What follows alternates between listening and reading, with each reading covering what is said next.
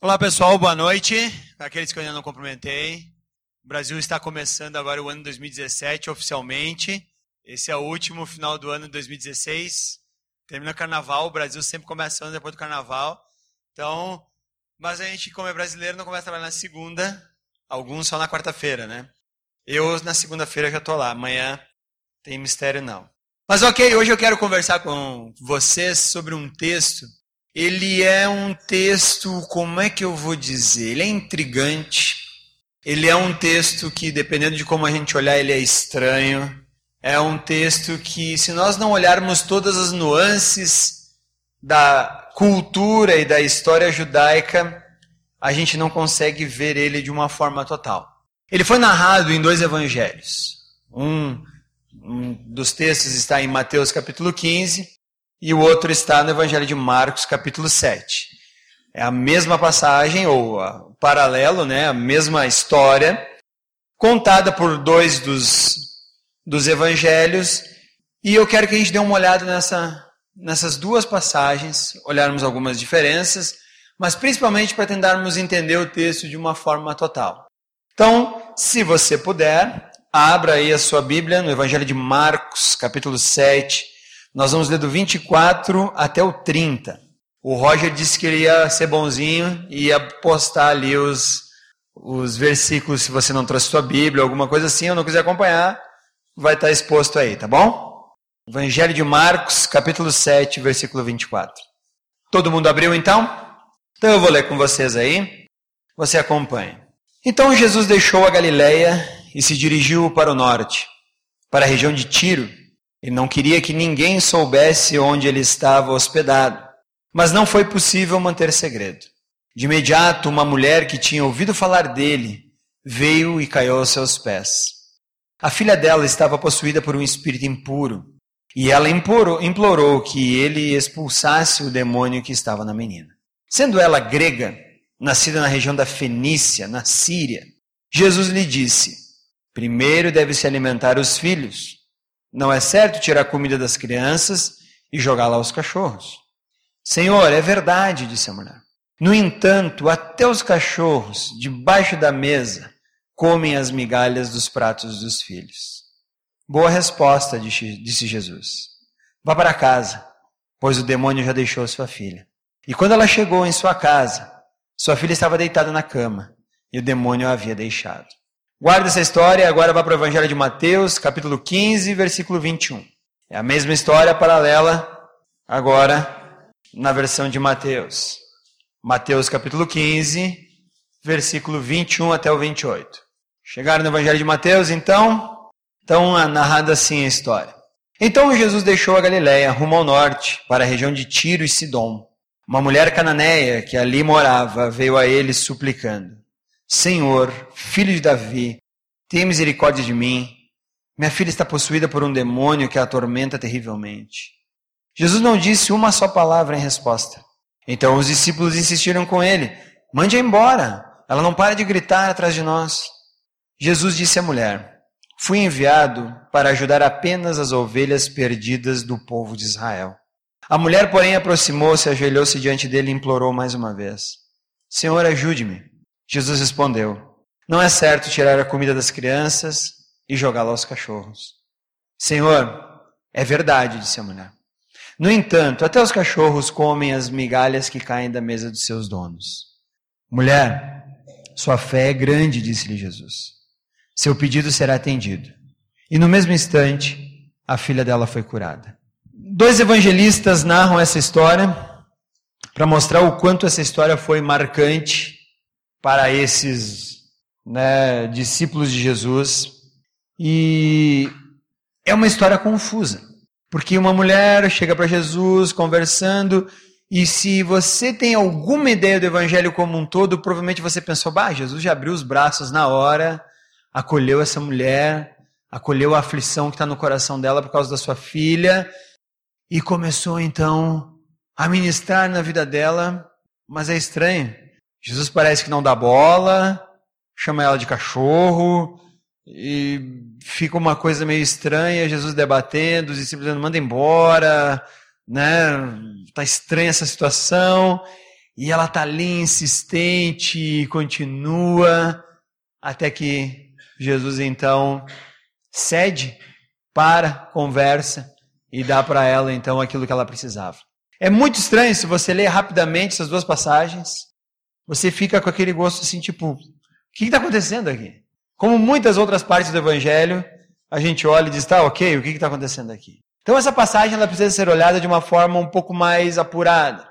A gente precisa olhar para ela de uma forma um pouco mais uh, elucidativa. E no fim, eu acho que vocês chegarão à mesma conclusão que eu. Jesus está dando aqui uma lição de graça e amor, e essa mulher está dando uma lição de fé. Essa passagem lida rapidamente não parece que tem tudo isso nesse contexto, mas essa passagem é extremamente elaborada.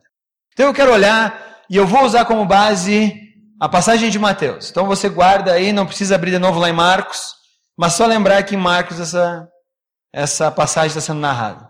No versículo 21, então, de Mateus 15, diz que Jesus foi para o norte. Foi para a região de, de Tiro e Sidom. Aí, então, a passagem paralela de Marcos diz que Jesus queria guardar em segredo sua visita. Mas não foi possível. Por que Jesus queria guardar em segredo sua visita? Bom, se você lembrar um pouquinho antes, no Evangelho de Marcos, capítulo 6, versículo 31, os discípulos haviam sido enviados de dois e dois e quando eles retornaram para Jesus para contar o que havia acontecido, diz que era tão grande o número de pessoas que vinham até Jesus que era impossível sequer que eles conseguissem comer. Ali, Jesus, naquela, naquela passagem, Jesus diz assim: Vamos dar uma navegada. E Jesus vai atravessar o mar da Galileia e depois dessa história vai acontecer a multiplicação dos pães. Mas aqui, então, agora já passou aquilo e nós vemos que no capítulo 7 do Evangelho de Marcos, Jesus continua cercado de pessoas e Jesus precisa dar uma lição, ele precisa ensinar muita coisa aos seus discípulos. Então ele precisa de momentos a sós com eles. O, o burburinho ou a multidão que segue Jesus às vezes impede que ele ensine aos seus discípulos o que ele precisa. E Jesus então vai até essa mulher, ou melhor, vai até essa região, e lá ele encontra essa mulher e ele vai usar ela para dar uma lição para os seus discípulos. Uma lição de como Deus é amoroso e misericordioso e de quanto a fé sincera pode ser abençoada por Deus. Então Jesus vai para lá, versículo 21, e ele quer guardar em segredo sua visita. Jesus não consegue isso. Aparece uma mulher que já, já, se joga aos seus pés e diz: Senhor, preciso da tua ajuda. A passagem paralela de Marcos também explica que essa mulher era uma mulher grega sírio-fenícia. Por que será que Marcos guardou isso? Mateus só diz que ela é grega. Mas por que é tão importante essa mulher ser sírio-fenícia? Pela resposta de Jesus. Primeiro, uma mulher não poderia dirigir-se diretamente a um homem judeu, a não ser que ele seja seu pai, seu marido, seu irmão na cultura judaica dessa época, século I, não pode uma mulher dirigir-se diretamente a um homem, a não ser que ele seja seu pai, seu marido, seu irmão, seu tio, seu guardião. Então já é estranho porque essa mulher chegou para Jesus. Por isso que Marcos já grava ali. Alguma coisa estranha, uma mulher. Pior ainda, uma mulher grega sírio-fenícia, uma mulher que nem judia é. Os judeus não deveriam parar para conversar com mulheres que não fossem judias, sua mãe, sua esposa, suas filhas ou suas parentes. Então, originalmente essa mulher não podia estar dirigindo-se diretamente a Jesus. Por isso, lá no Evangelho de João, capítulo 4, quando a mulher samaritana vai buscar água no poço, Jesus está parado ali, ela não levanta uma palavra a Jesus. Ela fica quietinha, bota o seu balde no poço, está tirando água. E quando Jesus dirige a palavra a ela, ela se assusta. Hã? Você, um judeu, falando comigo, uma mulher samaritana? Se a gente não entende o contexto político, social da história da época, a gente perde essas nuances. Então essa mulher não era digna de dirigir a palavra a Jesus. Versículo 23 diz que Jesus não dirigiu a palavra à mulher, embora insistentemente ela ficasse pedindo para Jesus ouvir o seu argumento. Jesus deu para essa mulher o tratamento social da época. Como judeu, ele não ia falar com a mulher. Ah, mas Jesus não é um quebrador de paradigmas. Jesus é. Mas ele precisa ensinar seus discípulos a serem quebradores de paradigma. Por isso que, no meu entender dessa passagem, Jesus propositalmente não dá argumento para essa mulher. Porque ele quer ouvir, ele quer saber o que os discípulos têm a dizer. E o que os discípulos fazem? Manda embora logo essa mulher que está incomodando a gente. Jesus deve ter pensado que ele estava fazendo assim. Que que esses caras ainda não entenderam? Eu estou para morrer daqui a pouco. Eu vou enviá-los ao mundo e eles estão me mandando mandar a mulher embora. O que que é tão difícil para esses caras aprenderem? Então Jesus propositalmente não fala nada. E os discípulos dizem: manda embora, manda embora. E aí Jesus diz: Não, eu vou ensinar vocês como é que tem que fazer. Jesus para, a mulher chega e ela pergunta assim: Deus, ou Jesus, filho de Davi, eu preciso que tu me ajude. E aí Jesus diz o quê?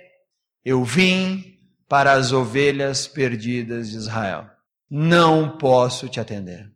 Jesus fechou a porta para essa mulher. E realmente, se você for parar para pensar, o ministério de Jesus, Jesus é o Messias enviado a Israel. O ministério terreno de Jesus é de revelar-se como o Messias prometido lá nos profetas. Há muito tempo prometido para a nação de Israel. Por isso que o ministério terreno de Jesus, ele não compra um jatinho e não começa a aparecer em diversas partes do mundo. Mas ele retém seu ministério na Galiléia, Samaria e Judéia. Porque ali estão as ovelhas perdidas de Israel. Então Jesus não mente quando ele diz para essa mulher: Meu ministério não é para o mundo agora. Eu vim chamar as ovelhas perdidas de Israel. Jesus manda os seus discípulos irem em direção ao mundo apenas duas vezes, e as duas vezes está depois da morte dele. Mateus, capítulo o, da Grande Comissão, 28, 19 e 20, ide por todo mundo. E quando ele está lá em Atos, capítulo 1, versículo 8, ele diz assim: Esperem em Jerusalém Virá sobre vocês o Espírito Santo e vocês serão minhas testemunhas em Judéia, Jerusalém, Judéia, Samaria até os confins da terra. Então o ministério terreno de Jesus sim é restrito a Israel. Mas depois da morte, aí sim o ministério de Jesus é ampliado ao mundo todo. Então Jesus não está mentindo para essa mulher. Então ele fecha as portas e vai seguir viagem. Meu ministério não é para você. Meu ministério é para as ovelhas perdidas de Israel. Ela não se convence. Por que, que ela não se convence? Alguns dizem, ah, aposto que dela surgiu os alemães e tal. Não, não é isso. Ela não é teimosa porque ela é aquela parte da Germânia ali. Não. Sabe por que, que ela é teimosa? Dizem os filósofos que tem três tipos de pessoas no mundo: os covardes, as pessoas normais e os corajosos. Mas alguns filósofos dizem que existe mais um tipo de pessoa. São quatro: os covardes, os normais, os corajosos e os pais. Ela tem um problema com a filha dela. Ela não vai largar o osso assim tão fácil. Você, pai, deve ter imaginado você é capaz de qualquer coisa para o teu filho. Então, dizem alguns filósofos por aí que os pais extrapolam até mesmo o heroísmo dos corajosos. E ela é mãe e a filha dela está com problema, e ela diz: ah, ah, eu vou continuar aqui. E Jesus, provavelmente, olhando os discípulos, dizendo: ok, está na hora da lição que vocês vão aprender de amor e misericórdia e também de fé. E aí, Jesus então puxa de uma ilustração para mostrar para essa mulher que ele não vai ceder para ela aquilo que ela quer. E Jesus diz assim: mulher, seguinte, Existe uma ordem que eu tenho que respeitar. Na casa de ninguém, você primeiro dá comida aos animais de estimação. E a palavra que na minha versão está traduzida como cachorro, na tua provavelmente como cãezinhos, cachorrinhos ou filhotes. A palavra no diminutivo mesmo. Na palavra no original grego é cachorrinho. E aí Jesus diz assim: ninguém trata primeiro os cachorrinhos e deixa os filhos passando fome. Pelo contrário, a gente primeiro alimenta os filhos e depois, quando sobra, a gente dá comida aos cachorros. Embora hoje em dia está tão trocado que tem cachorro comendo do dono. Mas tudo bem, né? Jesus colocou essa ilustração para ela, dizendo assim: Eu não vou abençoar você, porque não é certo. Eu não posso te alimentar, deixar os meus filhos de Israel passar fome. Essa é uma ilustração. Jesus não chamou ela de cachorro. Jesus não foi grosseiro com ela. Jesus apenas ilustrou, mostrando para ela: ó, a ordem é essa, o que você vai fazer com isso? Jesus lançou para ela um desafio, e ele está dizendo agora: lide você com esse desafio. Ela parou, pensou, ela disse: Senhor, eu entendo o que tu está me dizendo. Eu entendi o que você quis me dizer. Mas vamos fazer o seguinte: até mesmo os animaizinhos comem as migalhas que os filhos do dono lançam fora da mesa quando estão comendo. Jesus olhou para os discípulos e disse: Estão vendo a fé dessa mulher? Vocês viram isso? É isso que eu quero. É assim que eu quero que vocês sejam. Homens de fé como essa mulher tem fé. E aí Jesus diz: Ok, pode ir embora. O que você queria aconteceu. Por que, que essa mulher demonstra a fé? Porque ela demonstra a fé da maneira mais ousada e corajosa, mas ao mesmo tempo mais correta possível. Se fosse qualquer um de nós aqui, talvez olharíamos para Jesus e Jesus dissesse assim: Eu vim para as ovelhas perdidas de Israel, não vim para você. Talvez ele dizia assim: Mas que tipo de Messias tu é? Eu estava esperando um Messias melhor. Agora tu vem só para Israel, é isso? Quer dizer que tem uma fronteira aqui, tu é igual o Donald Trump, está fazendo um muro aqui, deixando todo mundo fora. Embora Israel tenha um muro lá mesmo separando ele dos, do, do, da, da, dos palestinos, né? O Trump também está afim de fazer um muro separando a boa América, os Estados Unidos e o Canadá, do resto da América, que vai do México até a ponta da, da Patagônia. E ainda tem muita gente que idolatra aquele país. Eu não idolatro o país, embora tenha algumas pessoas lá que eu amo muito, oro por elas, mas Parece que Jesus é o Donald Trump da época do século I. Ó, eu não vim para vocês. Vocês não têm direito à minha graça e à minha glória. Mas ela entende, ela diz: Ok, Jesus, eu estou entendendo o que você está me dizendo. Tu está me dizendo que eu não tenho as credenciais suficientes para chegar até você e pedir que você me abençoe.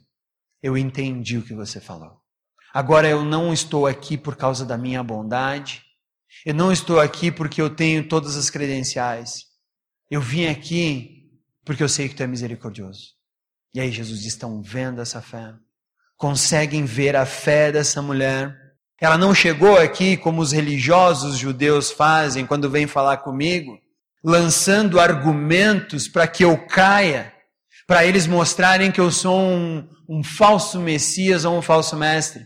Porque os líderes judeus vinham com suas vestes, sabendo que eram nascidos com o pedigree de Israel, e eles vinham com toda arrogância diante de Jesus fazer pergunta: qual é o maior dos mandamentos?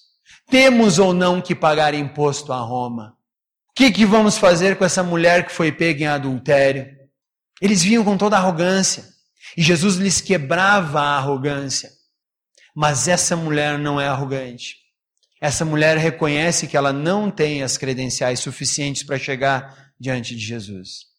Mas ela não clama porque ela é boa, ela clama porque bom é Jesus. E ela diz assim: Tu pode ter misericórdia. E Jesus diz: Sim, isso eu tenho de sobra. Pode ir embora. E aquilo que tu queria foi feito. Esse é o nosso Deus. Esse é o nosso Deus. O problema é que quando nós passamos rapidamente por essa parábola, por essa, por essa história, a gente não consegue entender o tudo que está aqui colocado. Essa mulher entendeu Jesus melhor que os próprios discípulos. Essa mulher entendeu Jesus melhor do que qualquer outro judeu que tenha encontrado com ele nesse período. E é assim que você e eu devemos ser, como essa mulher. Nós devemos compreender que o fato de nós termos acesso a Deus não é por credenciais que nós conseguimos, não é porque eu sei tudo, não é porque eu cumpro tudo, não é porque eu sou uma boa pessoa, Não é porque, ah, não, agora sim eu completei tudo aquilo que Deus queria, vou lá entregar o meu boletim, vamos dizer assim: Deus, olha meu boletim aqui, tudo acima de oito, olha que beleza, me deixa entrar. E Jesus diz: não, minhas portas não estão abertas para quem tem o boletim acima de oito.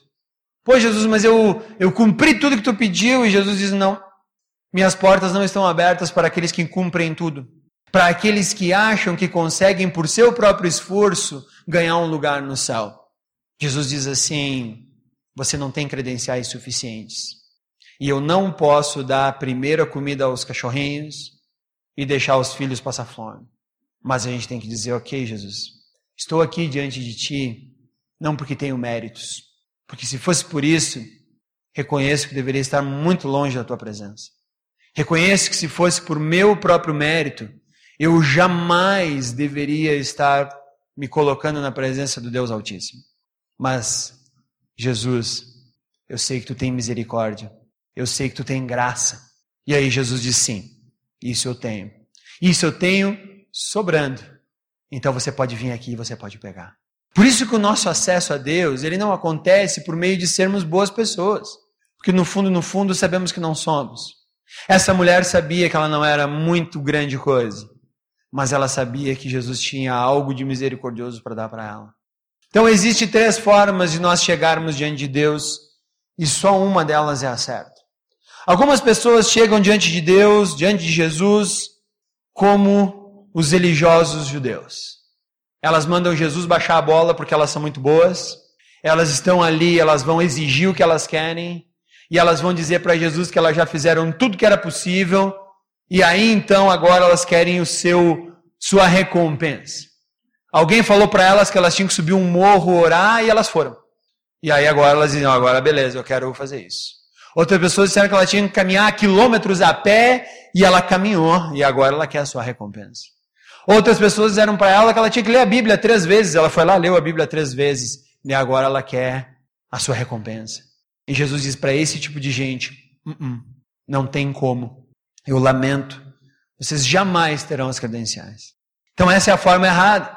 Mas existe também o outro extremo, que também é uma forma errada. O outro extremo é aquela pessoa que vê a porta de Cristo. Ao mesmo tempo, ela vê o seu próprio coração e ela diz assim: não vou entrar. Por quê? Porque se eu passar por aquela porta, os meus pecados vão ser tão graves diante desse Jesus que eu vou virar poeira cósmica assim que eu passar por essa porta. Mas por que, que tu não chega até Jesus? Ah, porque eu me conheço. Eu sei quem eu sou. Eu sei quanto mal eu sou. Então eu não posso chegar para esse Jesus e ficar longe, não entra. O primeiro errou porque achou que tinha as credenciais. O segundo errou porque achou que Jesus não é misericordioso. Então a saída melhor para cada um de nós que pode chegar até Cristo é a do meio. Você reconhece teu pecado, mas você crê na graça e na misericórdia de Cristo. E aí, quando essas duas coisas se fundem, elas se juntam e Jesus diz: Ok, é isso que eu quero. Quando nós estamos a ponto de reconhecer nosso pecado, mas ao mesmo tempo também a graça e o amor de Cristo, Jesus olha para os seus anjos lá no céu e diz assim: Estão vendo a fé dessa pessoa? Vocês viram aquilo ali? Por isso essa história não passou despercebida. Por isso essa história marcou os seus discípulos. E por isso ela ficou registrada aqui perpetuamente para nós lermos. Uma mulher cirofenícia achou graça e amor diante do Deus Altíssimo, demonstrando fé. O que será de nós então? Quanto mais nós, quando mostrarmos essa fé, podemos estar diante desse Deus Altíssimo. Então, não tem como chegarmos diante de Deus orgulhosos e arrogantes. Nós precisamos chegar diante de Deus de forma humilde. E eu acho que essa é uma característica que nós estamos quase perdendo. A geração que está vindo agora, ela é desprovida de humildade. Nossa geração, e até a geração um pouquinho antes da minha, ela era bastante humilde. Ela respeitava os mais velhos. O professor na sala de aula era autoridade. Ela respeitava qualquer pessoa que tivesse um cargo maior que ela. A minha geração, eu acho que foi a última que aprendeu a respeitar com humildade. Depois vieram os filhos da próxima geração, que em vez de ser crianças, eles eram reis dentro de suas casas. Tinha só uma televisão e o canal era aquele que a criança queria que deixasse.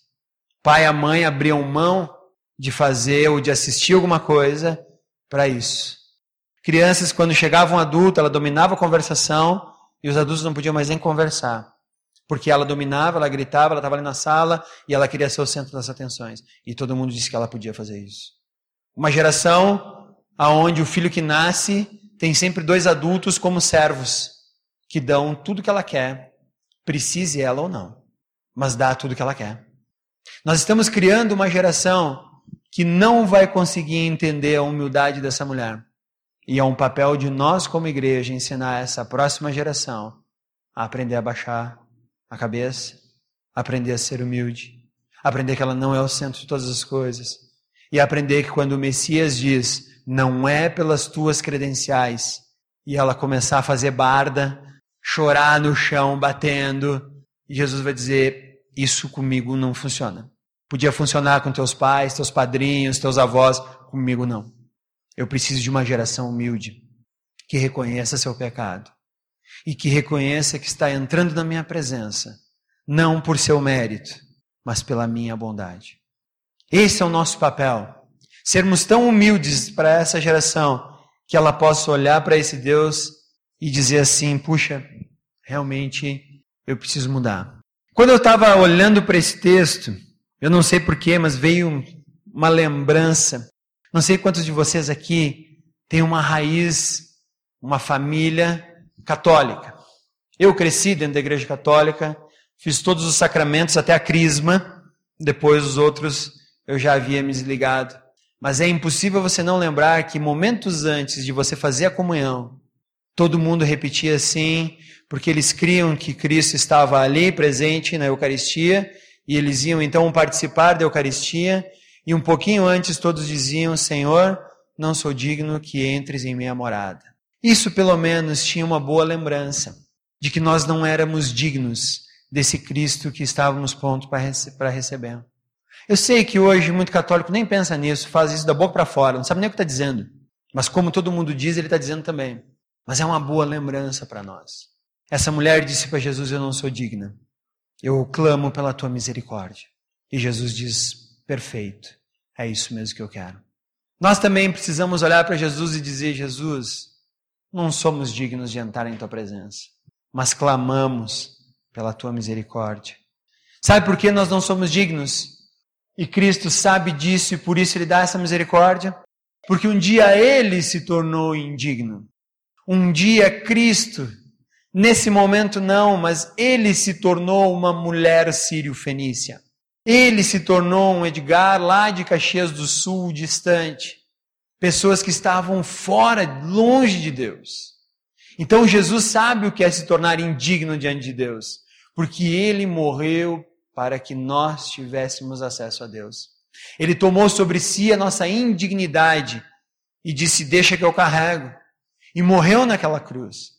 E depois de ter morrido naquela cruz, ele diz: Agora você é digno, não por ti, mas pela minha graça e pela minha misericórdia. É ali que mora a grande graça do nosso Deus. Quando nós falamos que somos discípulos de um Deus da graça, é isso que ele está dizendo. Jesus se tornou indigno, morreu para que cada um de nós tivesse acesso a Deus. E nós entramos lá, não por nossa dignidade, mas pelo amor e misericórdia dele. Então eu não sei como essa história pega para você. Às vezes nós lemos a Bíblia tão rapidamente que essa história passa assim, pô, nem sabia que tinha tanto nessa pequena história, mas tem tudo isso. A palavra de Deus, ela é rica e nos mostrar quanto Deus é amoroso, quanto Deus é misericordioso, o quanto Ele derrama de graça sobre nossas vidas e o quanto nós somos pecadores, mas ainda assim nós temos acesso a essa mesma graça, a esse mesmo amor. Esse é o Deus que nós servimos. Esse Deus de pleno de amor, pleno de graça. E eu espero que você tenha tido um pouquinho mais de vislumbre dessa graça e desse amor desse Deus. Porque é assim que nós vivemos a nossa vida cristã. Sabendo que somos pecadores, mas crendo na infinita graça que Ele derrama sobre nós. Vamos orar? Senhor Deus, nós somos gratos. Nós somos gratos porque Tu és um Deus de amor, graça e misericórdia. Nós somos gratos porque Tu não é um Deus que ficou lá em cima, mas Tu és um Deus que se humilhou, um Deus que se entregou, um Deus que derramou sobre nós toda a Tua graça, toda a Tua misericórdia. Obrigado por isso, porque o Teu amor por nós não te deixou passivo, mas te levou à ação. E Tu entregaste Teu Filho, para que o momento em que Ele fosse àquela cruz, nós tivéssemos acesso a Ti. E não porque somos bons, o teu amor por nós aconteceu antes de nos tornarmos aceitáveis a ti. Teu amor por nós se derramou porque o teu amor é incondicional. E não importa quão pecadores nós sejamos. As portas do céu estão abertas a todos aqueles que confiarem pela fé na tua graça e na tua misericórdia. Obrigado por essa pequena história que parece boba, mas é uma história muito profunda. Obrigado por essa ilustração para nós entendermos que assim como uma mulher sírio-fenícia achou graça diante de ti, também nós podemos fazer. E por isso tu te tornas o Deus do amor e da misericórdia. Que essa seja a marca da nossa vida. Amarmos um Deus que nos ama por amor e misericórdia. Em nome de Cristo agradecemos, porque é só pela tua graça que estamos aqui hoje. Amém.